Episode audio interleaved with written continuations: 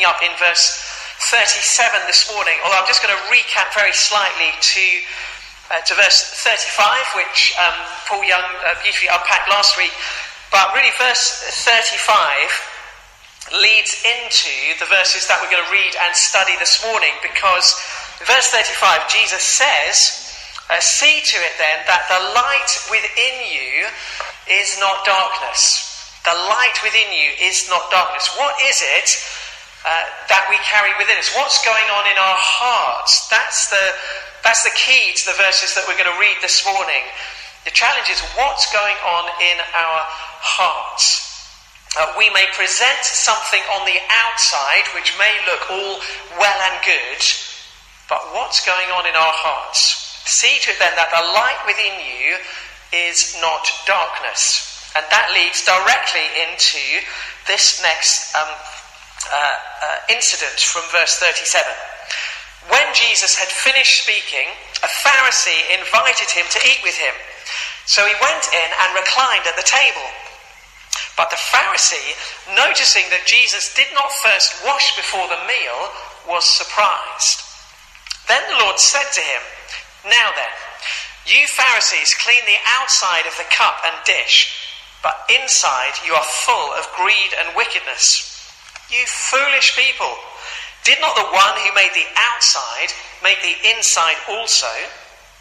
But give what is inside to the poor, and everything will be clean for you. Woe to you, Pharisees, because you give God a tenth of your mint, rue, and all other kinds of garden herbs but you neglect justice and the love of God. You should have practiced the former without leaving, uh, you should have practiced the latter without leaving the former undone. Woe to you, Pharisees, because you love the most important seats in the synagogues and greetings in the marketplaces.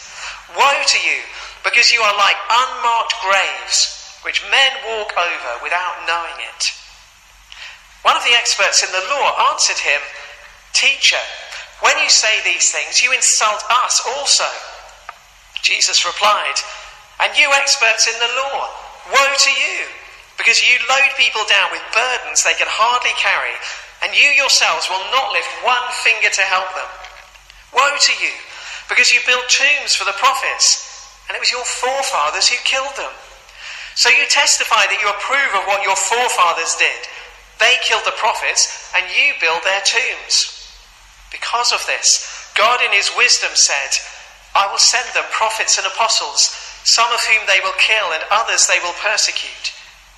Therefore, this generation will be held responsible for the blood of all the prophets that has been shed since the beginning of the world, from the blood of Abel to the blood of Zechariah, who was killed between the altar and the sanctuary.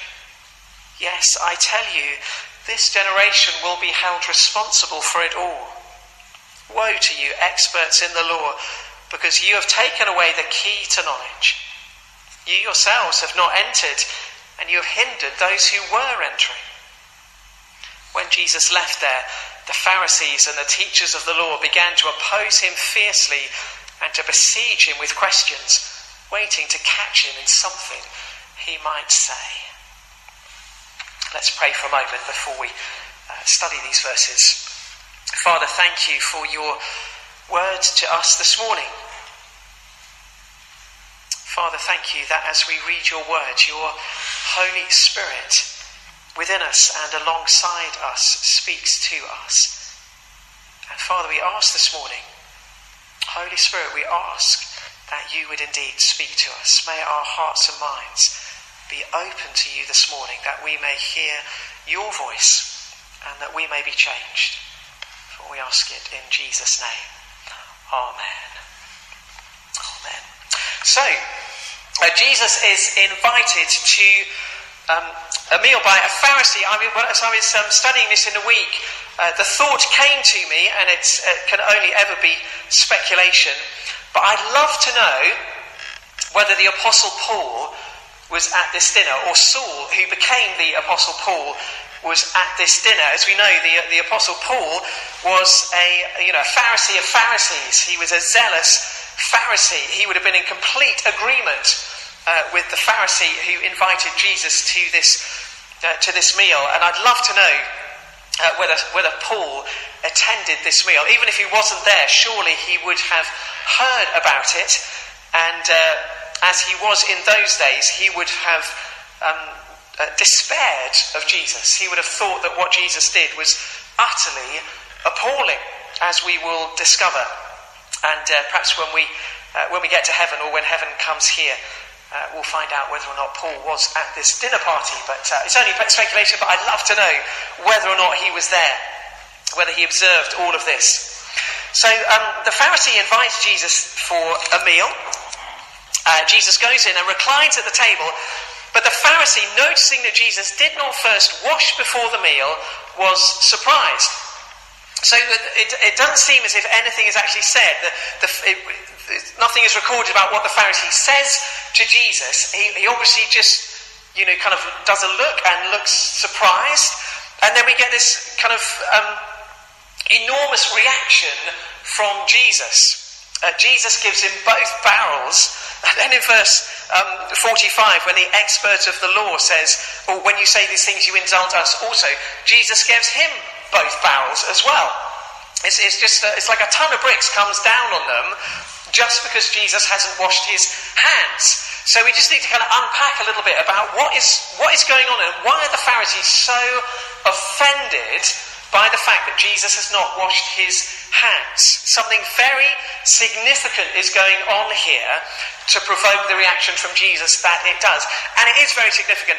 And the reason Jesus reacts so strongly is because this is, this is all about the nature of the kingdom of God. This is this kind of um, just uh, highlights how does the kingdom of God come? How does the kingdom of God work? What is the kingdom of God really all about? This washing of hands, this is not like when we were kids and we came in from playing in the park and our mums said to us, go and wash your hands before dinner. This is not a matter of hygiene. This is all a matter of how the kingdom of God is going to come. Uh, remember the, um, in John chapter 2, uh, the miracle of Jesus turning water into wine at the wedding of Cana. What is the water that Jesus turns into wine at the wedding of Cana, it is jars of water that have been set aside for ceremonial washing.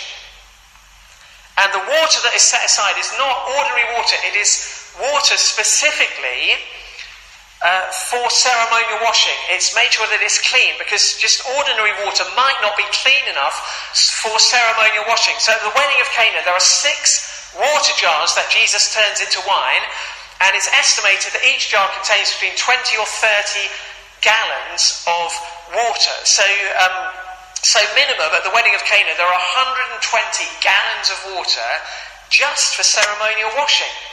That's a lot of water.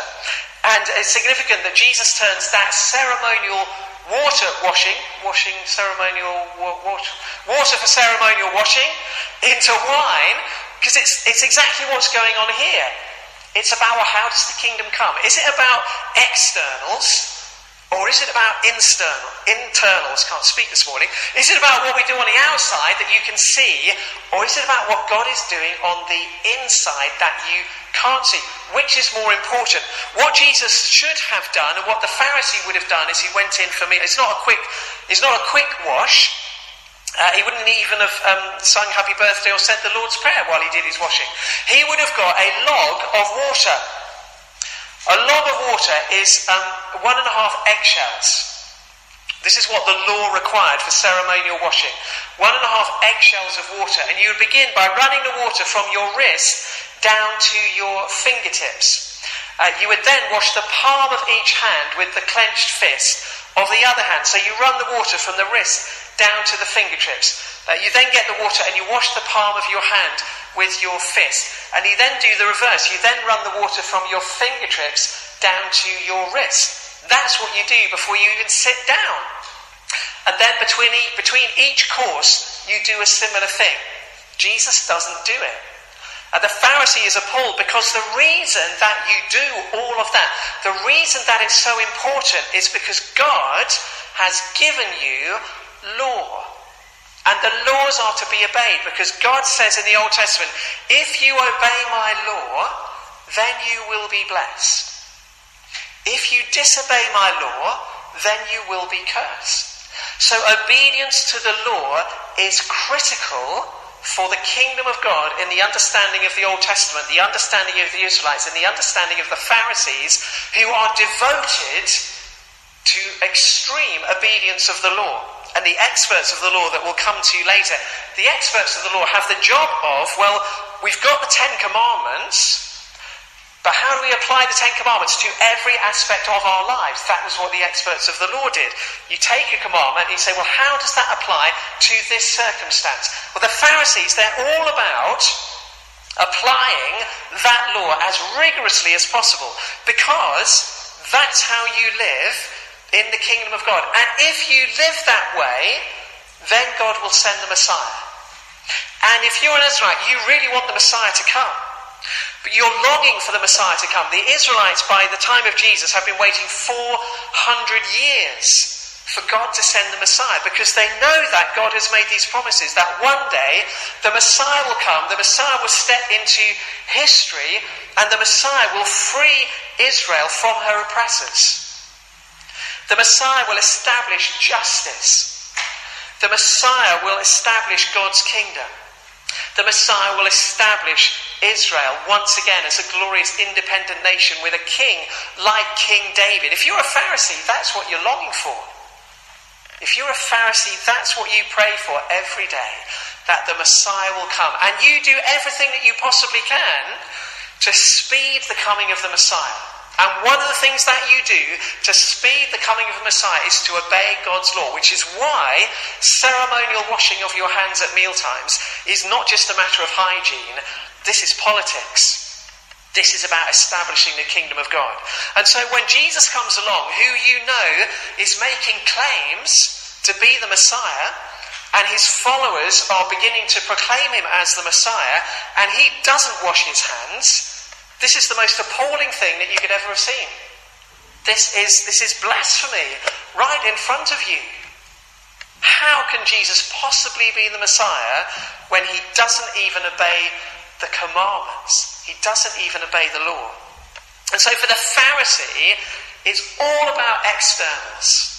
It's all about things that can be seen, and it's all about ticking the boxes and doing the right thing. Well, the gospel that Jesus brings, the gospel, the good news that God promised in the Old Testament, was that when the Messiah came, the revolution would be that it would be an inner, internal transformation. It wouldn't be about external things that people can see, it would be about a new heart. I read at the, at, uh, at the start of the service, as we, in my introduction, some uh, verses from Ezekiel chapter 36, verse 20, 24, where God makes a promise about what he's going to do when the Messiah comes. Let me just reread a couple of these verses. Uh, he says, I will sprinkle clean water on you, and you will be clean. I will cleanse you from all your impurities and from all your idols. I will give you a new heart and put a new spirit in you. I will remove from you your heart of stone and give you a heart of flesh.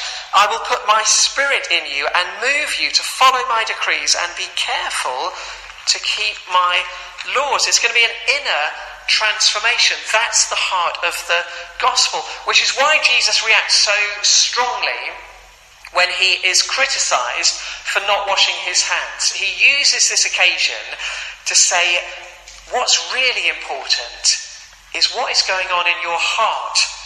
A friend of mine often says that um, uh, the heart of the human problem is the problem of the human heart. The heart of the human problem, when we look at our world and we look at everything wrong that's going on in our world, the problem, the heart of the uh, well, is the problem of the human heart. It's our hearts that need to change. It's our hearts that need to be transformed. And the Pharisees have got to the point where the only thing that matters is what's going on on the outside. Uh, you Pharisees clean the outside of the cup and the dish. Inside, you are full of greed and wickedness. I've got it completely wrong. It's all about externals. Uh, we can make that same mistake. We can make that same mistake. Uh, even as followers of Jesus, we can make that same mistake that it's, a, it's about what we do on the outside. It's about a tick box exercise. We have a list of do's and don'ts, all the things that we know we're supposed to do, and all the things that we know that we're supposed we're not supposed to do. And as long as we can get to the end of the day and we've got, you know, we've ticked off enough boxes, well, you know, that will be all right. That's what it's about. I remember when I, uh, when I first became a Christian, when I was 17 years old, um, partly because of my upbringing, my, the focus for me in following Jesus was obedience to a moral code. For me, that was, that was the absolute focus. I knew things that I was supposed to do, and I knew things that I wasn't supposed to do. And if I could tick off some of the things that I knew I was supposed to do, then I, I felt good. I thought, yeah, I'm, I'm a good person because I've done those things. And when I when I could tick, which um, generally there were more things in the other things that I wasn't supposed to do, when I tick those ones, that I feel, you know, I'd feel wretched. But as long as I had some, you know, some things in the in the good sides, then you know, if they kind of balance, then that, that would be all right. And for many years, that was I kind of thought that was how it was. It's a moral code. Following Jesus is about being good. No, it's not. I mean, it is, don't get me wrong, don't turn off and think, oh, blasphemy. No, it is. It is about living a moral life, but it's not about having a list and thinking, I've got to do these things and I mustn't do those. No, it's about inner transformation. It's about God giving us a new heart. It's about outflow, not inflow. Following Jesus is about having a transformed heart that then transforms everything that we do, everything that we think, all our attitudes, all our motivations. It flows from the inside out, not the outside in. The outside in thing, the Old Testament, it was kind of like a holding pattern. It was like a way of keeping, keeping the people of God safe until something better came along. And now in Jesus, something better has come along. I, over the years, I, have I've got so, uh, so saddened and so disheartened by the number of people that I've come across who have left the church because it has become such a burden. They've left the church because the burden, the expectation they should, they should be living their lives in a particular kind of way has become so burdensome that they've given up, exhausted. They felt so judged that they felt so condemned that they've, that they've walked away. It's the wrong way round. The focus, our focus should be on our relationship with the God who loves us. It should be about welcoming the God who loves us into our lives. It should be about welcoming the Holy Spirit into our lives, the God who loves us. And then, as we're in relationship with Him, then he transforms us. I love these verses from uh, the first letter of Peter, uh, where Peter reminds the people, the Christians that he's writing to, about what God has done in them and what God is doing in them. And he writes 1 Peter chapter 1 verse 3, Praise be to the God and Father of our Lord Jesus Christ. In his great mercy, he has given us new birth into a living hope through the resurrection of Jesus Christ. He has given us new birth. And then, verse 9 of the same chapter, he says, You're receiving the goal of your faith, the salvation of your souls. What do I mean? It means we receive this new birth, this new life, and then that new birth works itself out into the way that we live. So often in the church, we are critical of one another and we judge one another and we judge other people because they're not doing the things that we think they should be doing. How many times over the years have I, have I found our own attitude in my own heart as I've looked at others and I've heard others we, oh, oh, oh, why are you doing that? I thought you were a Christian. Why are you doing that? No, the focus should be pressing into relationship with the Lord Jesus, who then transforms us.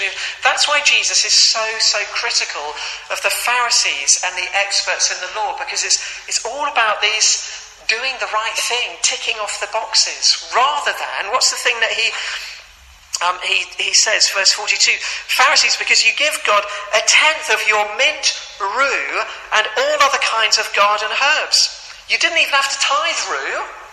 Rue is not on the list of things you have to tithe. They're like going the extra mile. They're like, they're like tithing everything they can find. You don't have to tithe your. I don't even know what rue is. But you don't have to tithe it. And they're, they're even tithing that. But you neglect justice and the love of God. You neglect justice and the love of God. You should have, it's not that tithing is unimportant. He says you should have practiced the latter without leaving the former undone. But the tithing, you know, why do I tithe? I tithe my income. I give, um, I give 10% of my income to the church. I believe that's a, a godly and a, a, kind of a biblical principle kind of thing to do. I do that. Why do I do that? Not because it's a, uh, not because it's a a, duty. I do it because I love. I love God and I love the church. And the church is the vehicle that God has chosen for sharing the good news of Jesus with the world. So I want the church to be as resourced as it possibly can be to do that task. But I don't do it because I, I think, oh, God will be pleased with me if I can tick that box. I do it because I love. I love. I've not always done it, but I do it because I love God. It's a heart thing. Woe to you, Pharisees, because you love the most important seats in the synagogues and greetings in the marketplaces. They, what they, they care about what other people think more than they care about what God thinks. What drives your life? What are you more concerned about? Are you more concerned about what other people think of you? Or are you more concerned about what God thinks? Are you living to please Him or are you living to please other people? It's a heart thing.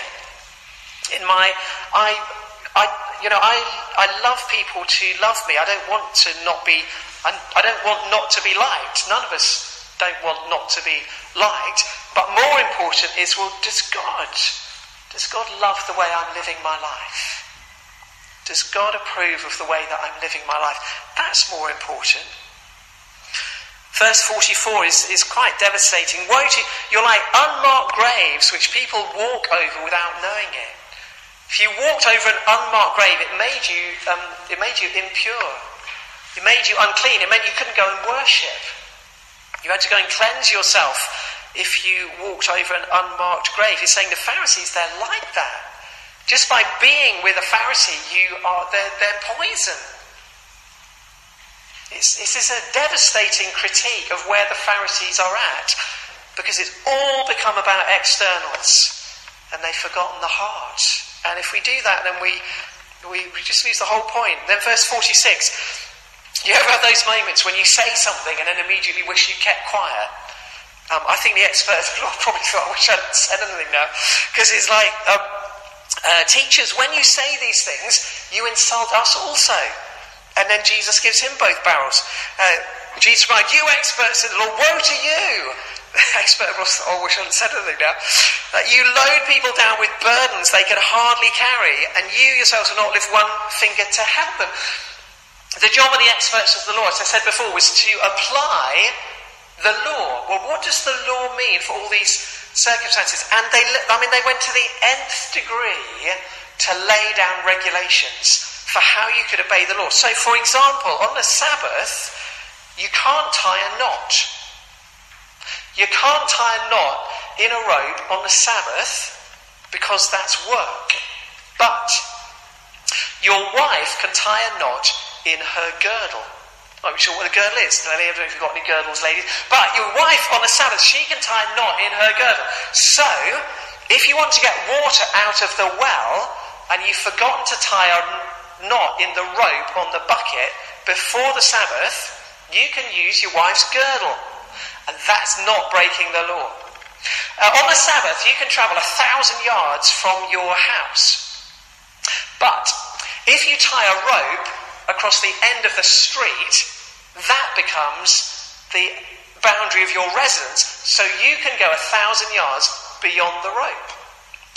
Or, before the Sabbath, you can put two meals at any given point, two meals at any given point, and then a thousand yards begins at that given point because that's now your residence. So the experts in the law, they just go to the nth degree of basically applying the law and then finding ways around it.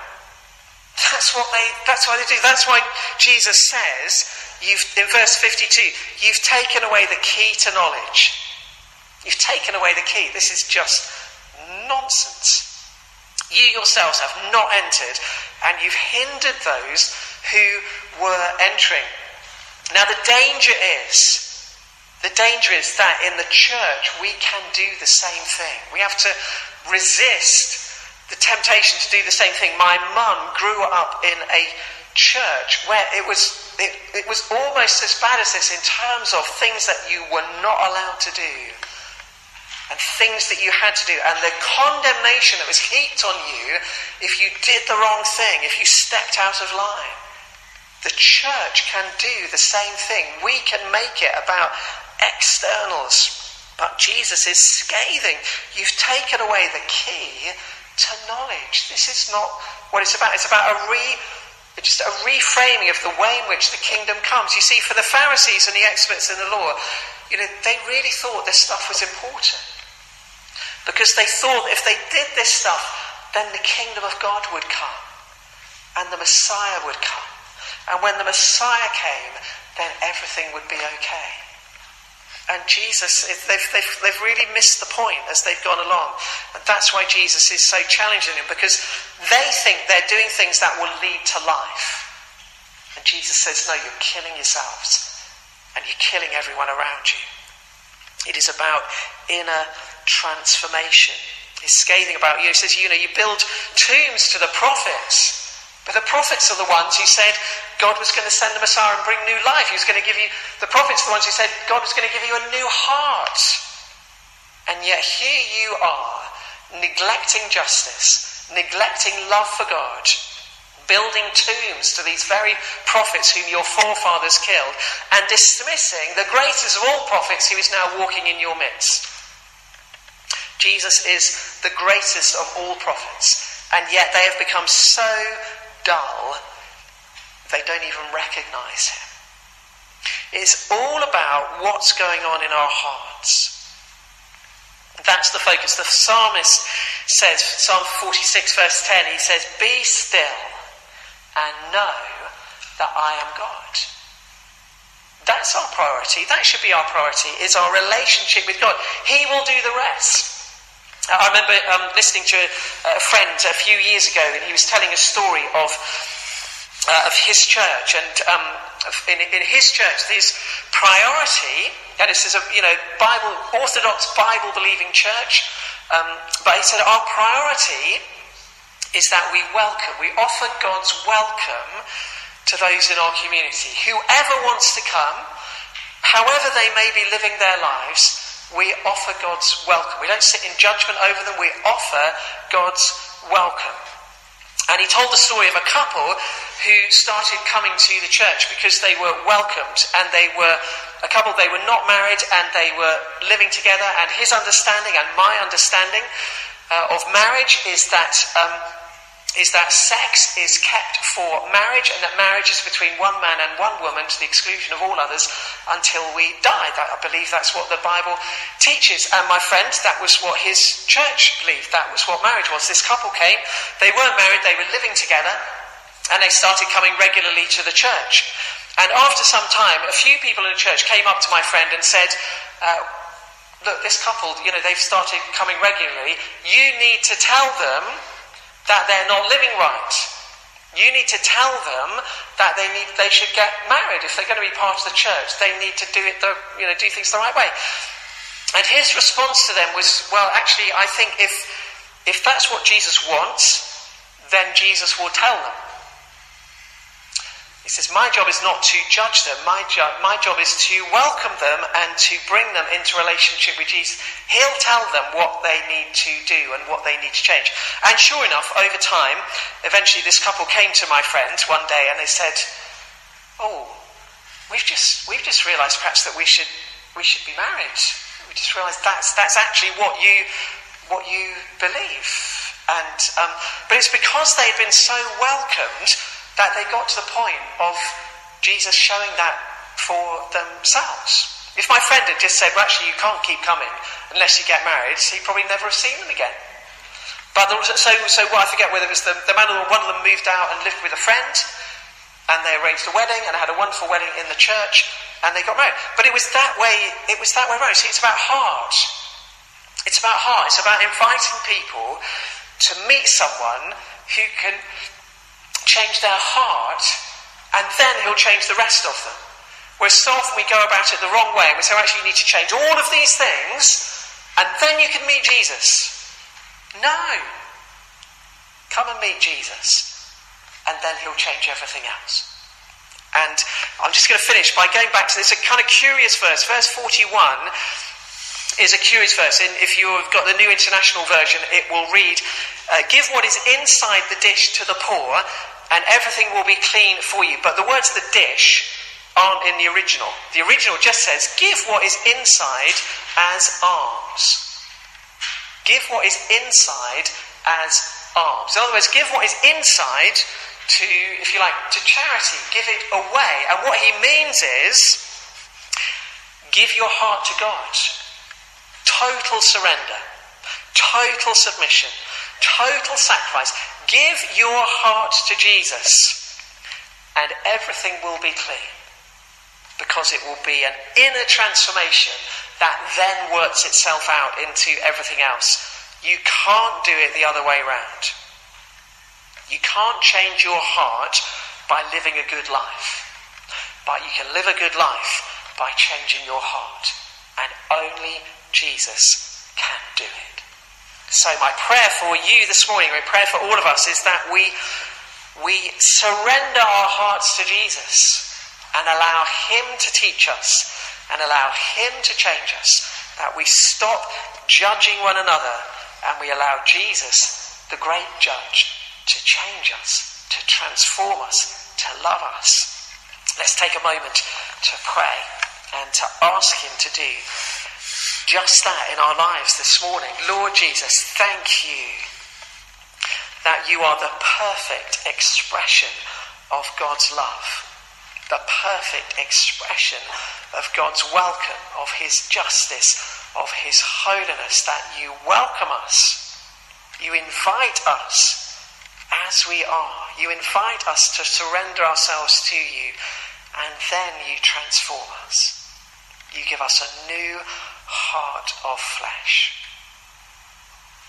Jesus, if we've never done that before now, Jesus, we do that in these moments. Jesus, we say, Take my heart.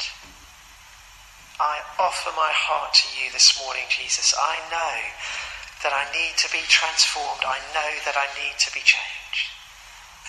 Send your Holy Spirit to change my heart. All my sin, all my trespasses, I lay at the cross. I lay at your feet. I acknowledge your sacrifice for me. I ask for your forgiveness.